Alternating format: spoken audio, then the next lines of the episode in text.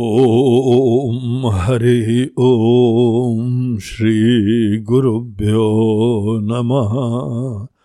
हरिः ॐ Atmabodh lesson number thirty five पैंतीसवां पाठ।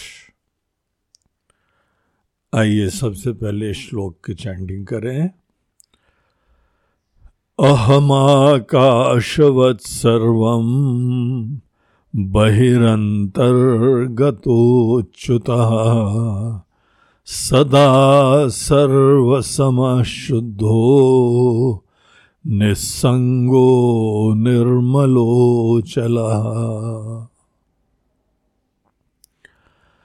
तो यहाँ पर आचार्य हमको आत्मचिंतन के अभ्यास जिस अभ्यास को निधिध्यासन कहते हैं निधिध्यासन के लिए कुछ और लक्षण प्रदान कर रहे हैं, कुछ और मसाला प्रदान कर रहे हैं।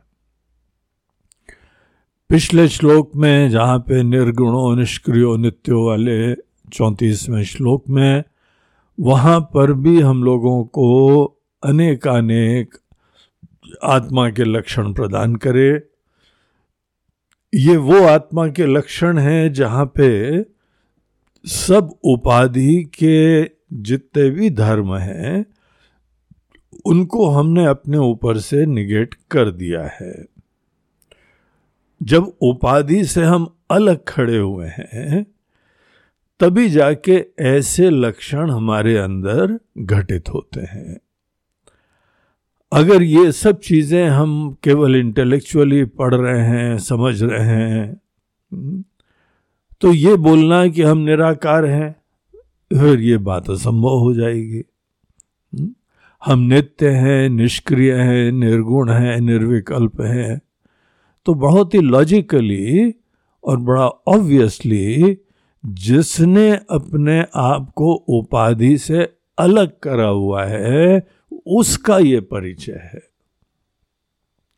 इसीलिए यहाँ पे बार बार बोलते हैं कि उपाधि के धर्मों का अध्यारोप जो हमने मैं के ऊपर करा हुआ है, उससे अपने आप को फ्री करना ही चाहिए।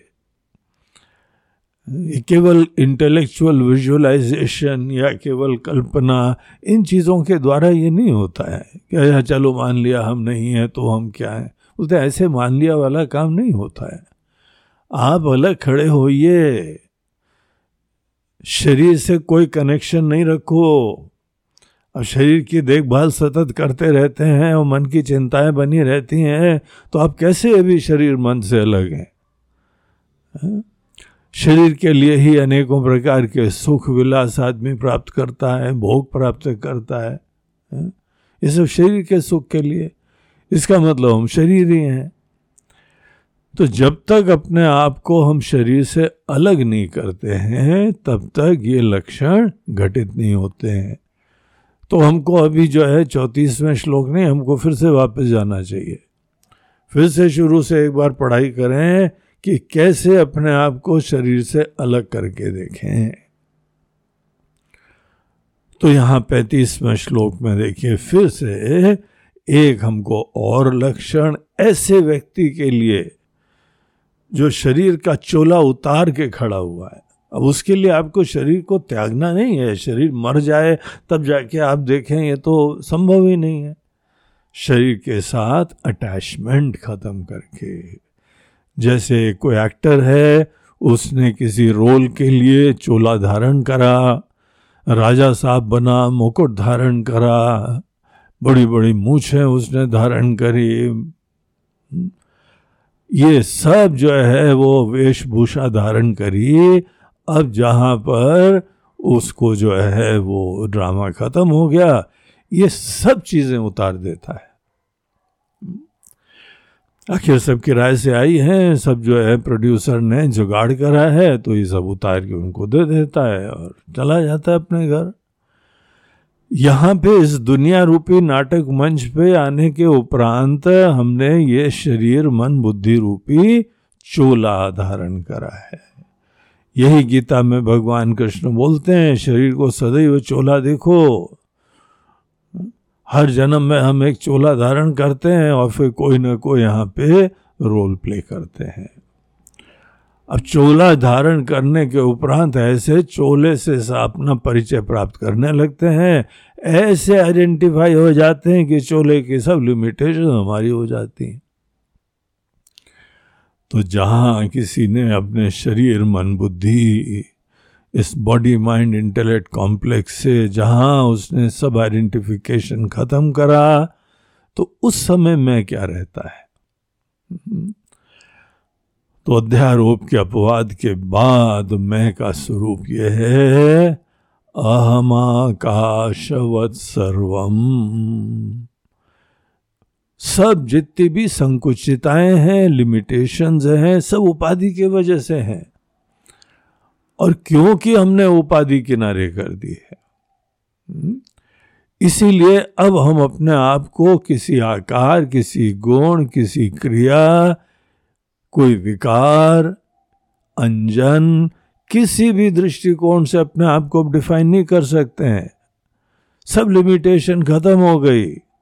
हम्म, अब हम जो है एक ही जगह एक ही समय एक ही बॉडी में हम अपने आप को अब संकुचित और लिमिटेड नहीं देख सकते हैं। फिर हम क्या हैं उस समय? हम हैं, ये तो बात ऑब्वियस है। ये तो हमको पता ही लग रहा है। आपने जो है वो सब, इन सब शरीर को किनारे कर दिया तो मैं का एग्जिस्टेंस इससे कुछ प्रभावित नहीं होता है। तो वो जो मैं है, जिसके अंदर कोई शरीर की लिमिटेशन आदि नहीं है, वो क्या है? अहम आकाशवत। हम आकाश की तरीके से सर्वम बहि अंत गता अहम आकाशवत सर्वम बहिरंतर्गत हम सब चीज़ों के अंदर बाहर हम ही विराजमान है। उस समय देखिए हम क्या होते हैं।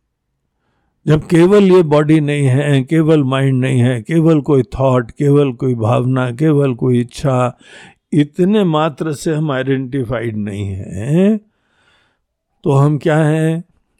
केवल हैं, इतना ही परिचय दे सकते हैं। बाकी सब चीज़ें अध्यारोप था।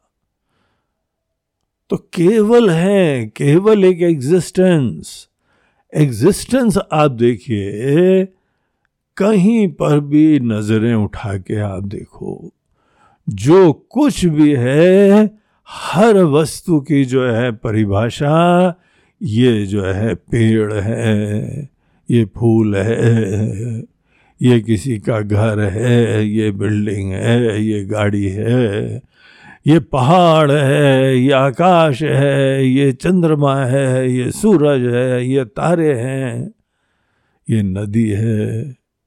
ये मार्केट है, ये बच्चे हैं। देखिए क्या आप देख रहे हैं? सब चीज़ें हैं, ये कॉमन डिनोमिनेटर है। सत्ता जो है, सबके अंदर व्याप्त है। सब चीज़ों के अंदर बाहर एग्जिस्टेंस व्याप्त है। तो ये एग्जिस्टेंस आप मात्र देख सकते हैं क्या?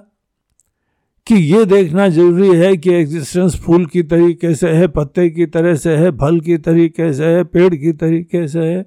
ये पक्षी बैठा हुआ है, उसके तरीके से है। हाँ? आप जो हैं, जितने नाम रूप हैं, नाम रूप को थोड़ी देर गौण समझिए, क्योंकि आप जानते हैं ये चेंजिंग है। ये चीज़ें अभी एक क्षण ऐसी हैं, दूसरे क्षण बदल जाती हैं। इसीलिए नाम रूप को आप गौण समझिए। बस गौण देखिए इंपॉर्टेंस खत्म करिए।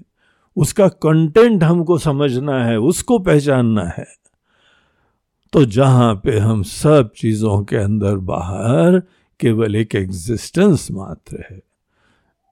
देखिए जो हम लोग सत्य का ज्ञान प्राप्त करते हैं तो ऐसी चीज़ की यहाँ पे खोज होती है जो कि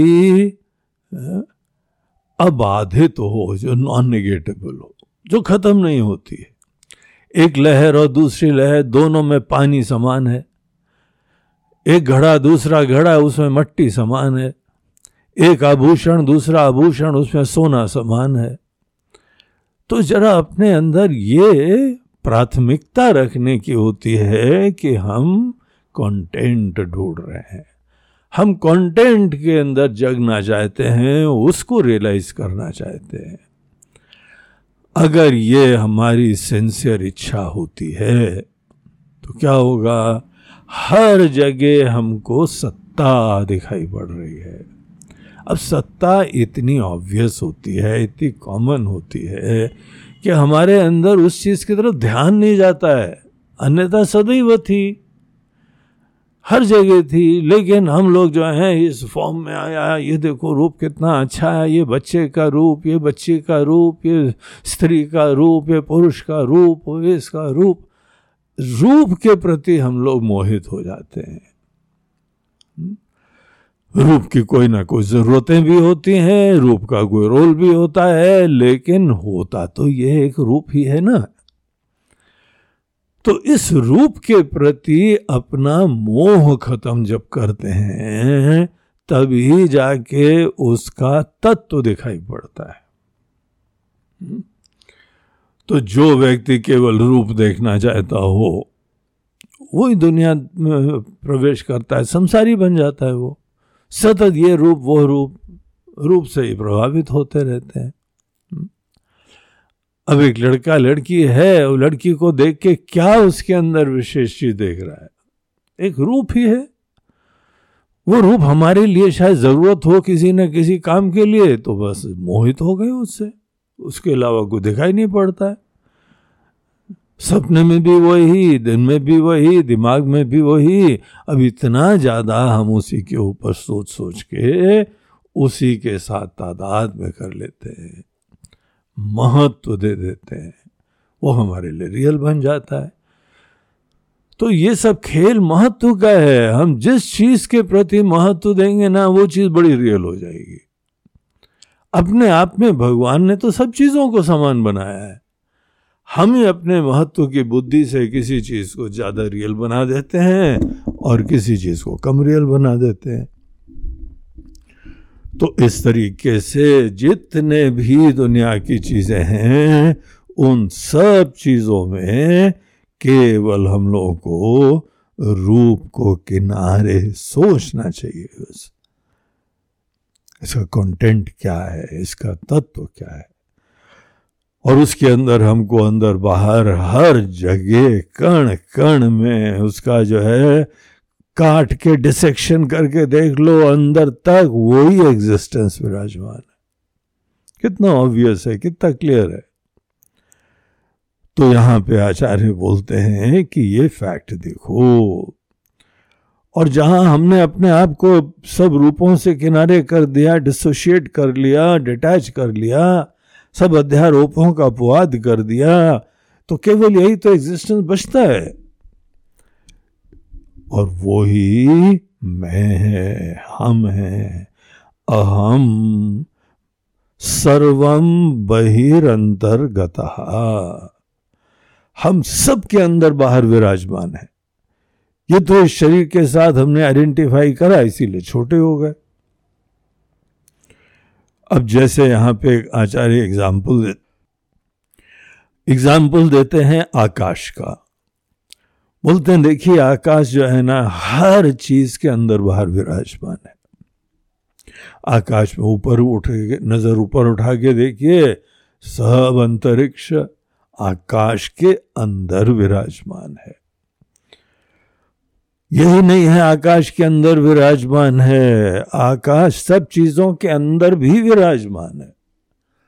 अब किसी चीज़ को भी, कोई घड़ा देखिए, घड़े के अंदर भी आकाश है, घड़े के बाहर भी आकाश है। हम्म? उसी तरीके से हमारा शरीर देख लीजिए, शरीर के अंदर भी आप देखिए, डॉक्टर को ऑपरेशन करता है, काटता है तो वहाँ पर स्पेस ही में तो है ना सब कुछ।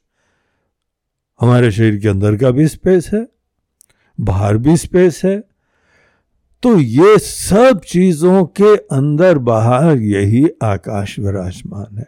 आकाश वर्ड का मीनिंग ही यही होता है जो सबको अवकाश देता है। स्पेस देता है टू एग्जिस्ट अवकाश मतलब किसी को रहने के लिए जगह देता है। अब उसको हमने जो है घड़ा क्रिएट करा और उसी घड़े के साथ इतने रूप से मोहित हो गए कि अब हमको उस रूप के अलावा कोई दिखाई नहीं पड़ता है। उसी से अटैचमेंट उसी के साथ जो है, अब देखो जब यंग कोई बच्चा होता है, आता है, यंग युवा बनता है शरीर शरीर शरीर शरीर, उसी को सजाना, उसी को दिखाना, उसी को लालन पोषण करना, उसी के भोग विलास करना।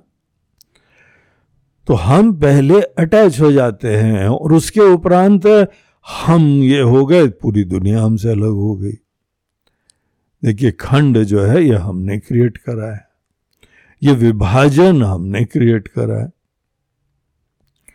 तो इस तरीके से अंदर बाहर का खेल खुद अपने आप को एक रूप मात्र से आइडेंटिफाई करने के बाद हम लोग खुद चालू करते हैं।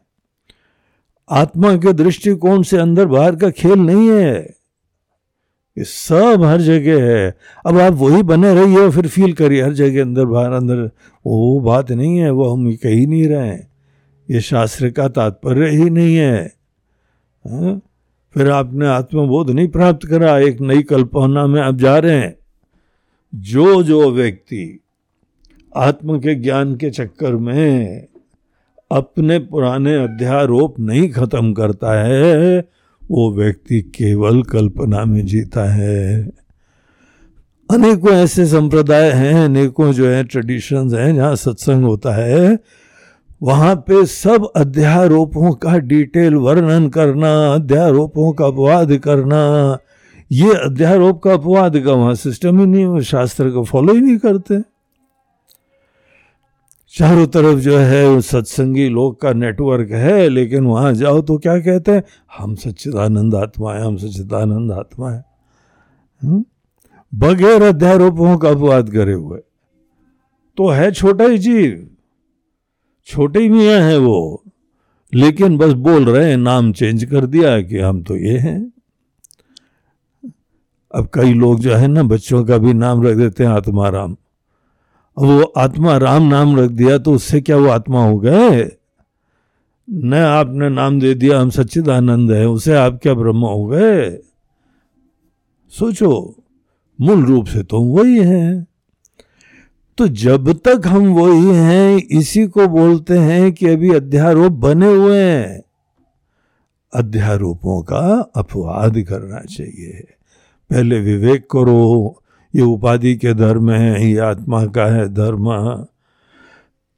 और वो उपाधि के धर्म जहाँ अपने ऊपर हमने ले लिए तो यह अध्यारोप हो गया। तो इस तरीके से अपने आप को सब इन उपाधि के धर्मों से जब कोई अलग देखता है, तब उसका जो तत्व है, नाम रूप से अलग करो तो तत्व दिखाई पड़ेगा। फिर बोलना नहीं पड़ेगा, फिर वो दिखाई पड़ेगा। है? ना तो इस तरीके से यहाँ आकाश का दृष्टांत देके हमको दिखा रहे हैं कि सब चीज़ के अंदर बाहर हम विराजमान हैं। अहम आकाशवत सर्वम बहिरंतर्गतो अच्युत। नेक्स्ट वर्ड जो है नेक्स्ट लक्षण हमको निध्यासन चिंतन करने के लिए वो है अच्युता। अच्युता का मतलब क्या होता है? जो चीज़ कभी च्युत नहीं होती है। च्युत बोलते हैं गिरना। कहाँ से गिरना? अब अपने आप को जो है हम सोचें कि हम वस्तुतः पूर्णता से अपूर्णता में आ गए। हम मूल रूप से तो पहले ब्रह्म थे, पहले आत्मा थे, अब जीव बन गए। इन रियलिटी बन गए, सही में बन गए। अगर हम पहले ब्रह्म थे और अभी जीव बन गए तो इसको बोलते हैं हम गिर गए, हम च्युत हो गए। जो थे, अब वो नहीं रहे। अब जैसे कई लोग बोलते हैं, यार, हम बहुत अच्छे थे, लेकिन ये तो साथियों ने बिगाड़ दिया। पहले हम बहुत अच्छे थे, अब हम बिगड़ गए। तो जैसे, जो पहले थे, अब नहीं है चेंज हो गए। जो चीज़ चेंज हो सकती है, जो अपने ओरिजिनल ब्यूटी से, पूर्णता से, बड़प्पन से, जो चीज़ नीचे गिर सकती है। ऐसी चीज़ के लिए वर्ड यूज़ होता है च्युत। और जो कभी भी अपने वास्तविकता से गिरती नहीं है, सदैव वो डिविनिटी बनी रहती है। अगर हम सच्चिदानंद हैं तो सदैव सच्चिदानंद रहते हैं। अग्नि अगर गर्म होती है तो सदैव गर्म होती है। अब कभी कभी अग्नि ठंडी हो जाए तो हम लगे लो, अग्नि गिर गई अपने नेचर से। तो ये अच्युत और च्युत शब्द इस दृष्टिकोण से प्रयोग होता है। तो यहाँ बोलते हैं कि ये मत सोचो कि तुम बंधन में आ गए हो। बंधन इसलिए दिख रहा था और दिखता रहेगा भी, जब तक अपने आप को अध्यारोपों के साथ युक्त होके अनेकों शरीर मन आदि के धर्म उनको अपने ऊपर आरोपण कर लोगे तो तुम्हारे दृष्टिकोण से तुम गिर गए हो। तुम्हारे एक्सपीरियंस के नॉन प्रैक्टिकल वेज जो हमारा दृष्टिकोण है, हम तो मरी मरी रहे ना। छोटे हैं, दीनहीन हो गए, असहाय हो गए, ऐसी दुर्दशा हो गई। तो ये हमारा परसेप्शन जो है, वो बंधन का है। अब जब हम किसी गुरु के पास जाते हैं तो वो बोलते हैं कि नहीं, अगर तुम चाहते हो सही में अपनी वास्तविकता जानना तो हम तुमको बता सकते हैं। क्योंकि हम देख रहे हैं कि वस्तुतः जब तुम बोल भी रहे हो कि तुम बंधन में हो, हम देख रहे हैं कि वस्तुतः बंधन में नहीं हो। सब कल्पना में पड़े हुए हो। कल्पना से ही ये सब प्रॉब्लम होता है। हमने ऐसी छोटी कल्पना, दीनता की कल्पना कल्पना भी करी तो ऐसे मरियल की, दीनता की, अनित्य की। और फिर उसके उपरांत सफ़र करते रहते हैं। हम सफ़र कर रहे हैं रियलिटी में नहीं। सेल्फ परसेप्शन जो अस्मिता बनाई ना, वो इतनी दीनता की बनाई कि उसकी सफरिंग हो रही है। तो ये बात को प्रॉब्लम की डायग्नोसिस करिए। प्रॉब्लम की वास्तविकता जानिए कि वस्तुतः ये केवल शरीर आदि के चोले को धारण करके उसी से आइडेंटिफाई हो गए। अपनी वास्तविकता जानते नहीं थे, कभी जानने की कोशिश भी नहीं करी। बाहर के दुनिया, धंधा, पैसा, भोग, यही हमारे दिमाग में सब भूत घुसा रहा, इसीलिए कभी सोचा ही नहीं। हम्म? वही दीनहीन बने रहे। अब इसीलिए जो है, ये सब बंधन, पीड़ा सब उसके वजह से। तो ये हमारी जो परसेप्शन हमारी अनुभूति, हमारी क्षुद्रता की, छोटेपने की जो अनुभूति है, वो तादात में जनित है, अध्यारोप जनित है। तादात में खत्म करें, फिर से अच्युता, वही के वही है। जैसे स्फटिक है, स्फटिक के पास आपने लाल फूल रखा तो लाल दिखने लगा, नीला रखा, नीला दिखने लगा, पीला रखा, पीला दिखने लगा। क्या जब ये सब उपाधियों का रंग दिख रहे हैं तो कभी भी स्फटिक गंदा हुआ क्या? स्फटिक तो अपनी ग्लोरी में विराजमान है प्योरिटी में विराजमान है। और नहीं समझ में आए तो फिर सब फूलों किनारे करो, दिखाई भी पड़ जाएगा। तो इस तरीके से अपने मैं को ऐसा ही नित्य शुद्ध देखना। सदैव नित्य शुद्ध थे, हैं और रहेंगे। ये बात अब ये किसी अशुद्ध व्यक्ति का दिल बहलाने के लिए नहीं करा जा रहा है। ये उस व्यक्ति के लिए बातें करी जा रही हैं, जो व्यक्ति अपने आप को उपाधि के धर्मों से विवेक के द्वारा अलग करे हुए है। उसको ये बात बताई जा रही है, इस समय तो हम वही है ना। सच्चिदानंद ही है। दूसरी लाइन में बोलते हैं, सदा सर्व समा सदैव एक रस है। सदैव सम रहते हैं, वही एक रहते हैं। अगर ये चिन्मयी सत्ता हम हैं तो चिन्मयी सत्ता सदैव हम रहते हैं। सदा सर्व शुद्ध प्योर है, इमैक्युलेट है। हम्म? ये सत्ता को देखिए, ये अहंकार कौन बोलने लगना। हाँ? वही जीव महाराज अपने आप को पीठ थपथपा के बोल रहे हैं, हम शुद्ध हैं। तुम कहाँ शुद्ध हो? तुम्हारे अंदर तो कितनी गंदगी विराजमान है। जीव के अंदर तो अनेकों प्रॉब्लम है, अज्ञान है, मलिनता है, काम क्रोध है छोटापना है, नीचता है, सब दुनिया भर की चीज़ें जीव में होती होती हैं। जीव रह के अपने आप को शुद्ध नहीं बोला जाता है। जीव रिलेटिवली शुद्ध हो जाता है, जब मन सात्विक होता है इंटेंशन अच्छे हो जाते हैं। सदैव देवता तुल्य हो जाओ। तो मन शुद्ध होता है, वो शुद्धि केवल ज्ञान के लिए सहायक होती है। अन्यथा सब उपाधियों में अनेकों शुद्धि होती तो जब डिटैच हो गए तब निर्मल हुए। स्फटिक को आप देख रहे हैं कि सदैव निर्मल है।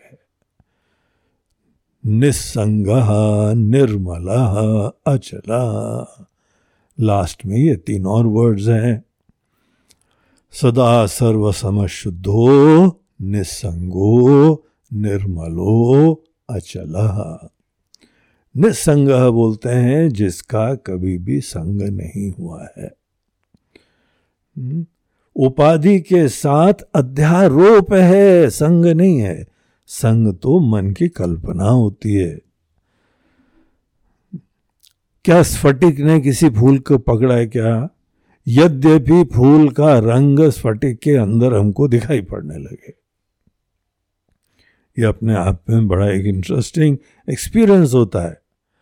स्फटिक ऐसा पत्थर होता है, उसके पास आप कोई भी रंग की चीज़ रखो, उसके अंदर ही वो दिखाई पड़ने लगता है।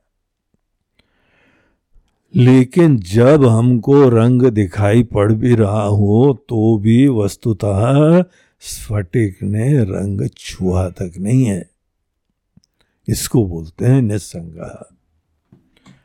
असंग मंत्र भी आता है असंगो हम असंगो हम तो ऐसा जो है, ये तब देखिए, जब आप रियलाइज़ करिए कि आप स्फटिक के तरीके से शुद्ध हैं, आपने कोई अध्यारोप पकड़ा नहीं है। निर्मला, कोई मलिनता, अज्ञान से लेके सब विकार, सब मलिनता होती है। अगर आप ये जान गए तो मलिनता देखिए खत्म होने लगी। हम्म? तब हम बोल सकेंगे, अहम निर्मला। ये सब शब्द सेल्फ एफर्मेशन के लिए है। अपने ही अंदर ये निश्चय करने के लिए है। अचल। इसमें कोई मूवमेंट नहीं होता है। जो चीज़ पूर्ण होती है, वो यहाँ से वहाँ कहाँ जाएगी? उसमें थोड़ी चलन की क्रिया होती है। शरीर में चलन की क्रिया हो सकती है, क्योंकि शरीर एक ही देश में, एक ही स्थान पे टिका रहता है। हम इस जगह से उस जगह जा सकते हैं तो चल। ले तो लिमिटेड चीज़ों में ही चलन की क्रिया होती है। जो आकाश की तरीके से सर्वव्यापी है। अब आकाश कभी थोड़ी बोल सकता है हम वॉक के लिए जा रहे हैं। कहाँ जाओगे महाराज? हर जगह तो आप ही आप हो। हम्म? तो जहाँ नहीं हो वहाँ जाओ। जिस समय वनवास हो गया तो राम जी ने जो है वो एक वाल्मीकि जी के आश्रम में गए उनको प्रणाम करा बड़ा सत्कार करा और फिर से बोला महाराज जी वो आपको पता है सब घटनाक्रम। हाँ, हमको जो है वनवास चौदह साल के रहना है। अब कृपया करके हमको बताइए कि हम कहाँ रहे तो वाल्मीकि जी मुस्कराए, बोलते हैं, ठीक है राम, तुम हमको ये बता दो, तुम कहाँ नहीं हो तो वहाँ हम बता दें चले जाओ। तो वो भी मुस्कराए, ये भी मुस्कराते तो समझ गए। ये तो उसी लेवल के ऊपर, आत्मा के लेवल के ऊपर ही रमा करते हैं। तो अचला आप अपने आप को भी आत्मा के धरातल पर जगाइए तो आप भी अचल हो गए। तो ये सब अपने बारे में चिंतन करो, पुराना जो धारणाएँ हैं, उनको इस तरीके से निगेट करना चाहिए। ये था आत्मबोध का श्लोक नंबर थर्टी फाइव। ओम हरि ओम श्री गुरुभ्यो नमः। हरि ओम। नमः पार्वती पते। हर हर महादेव। नर्मदे हर। बोलो गंगा मैया की जय।